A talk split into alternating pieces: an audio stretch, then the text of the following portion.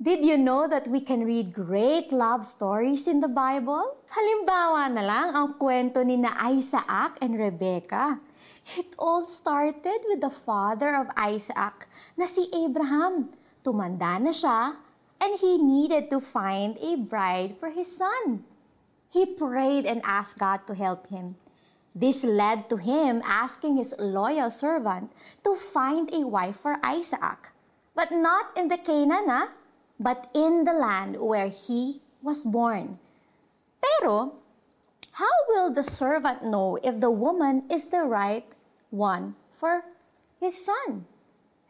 Kung ayaw pong sumama ng mapipili ko, maaari po bang si Isaac ang pumunta ron? Tanong ng servant. Aba, hindi. Huwag mong papuntahin doon si Isaac, tugon ni Abraham.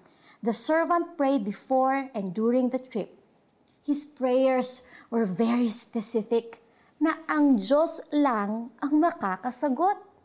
The answered prayer, Rebecca, appeared before the servant, finished praying. Long story short, she said, I will go, and decided to leave the land of her birth and family. Naging maayos naman ang lahat at minahal ni Isaac si Rebecca.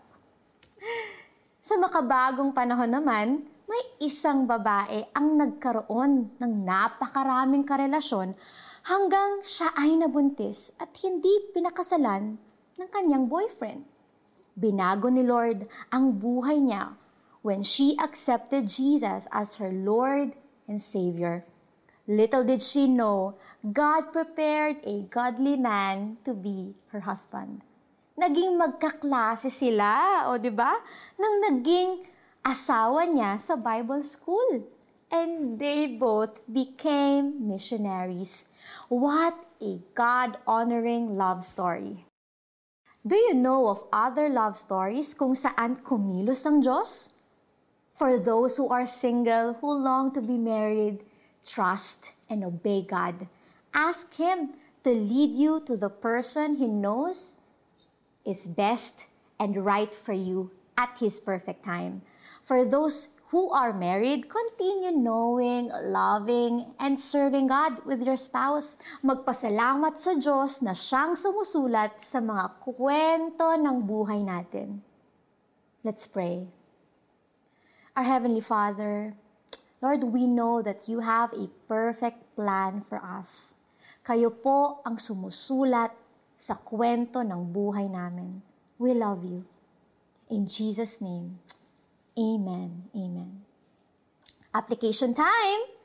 Ask and pray to God to mold you into a lovable human being. Trust and rest in the Lord's presence. Claim God's promises in Jeremiah chapter 29, 11, for your life. Magsusugo siya ng kanyang anghel na mauuna sa iyo upang tulungan ka sa pagpili ng mapapangasawa ng aking anak. Genesis chapter 24 verse 7c. Have a great day! I'm Jamie Santiago Manuel.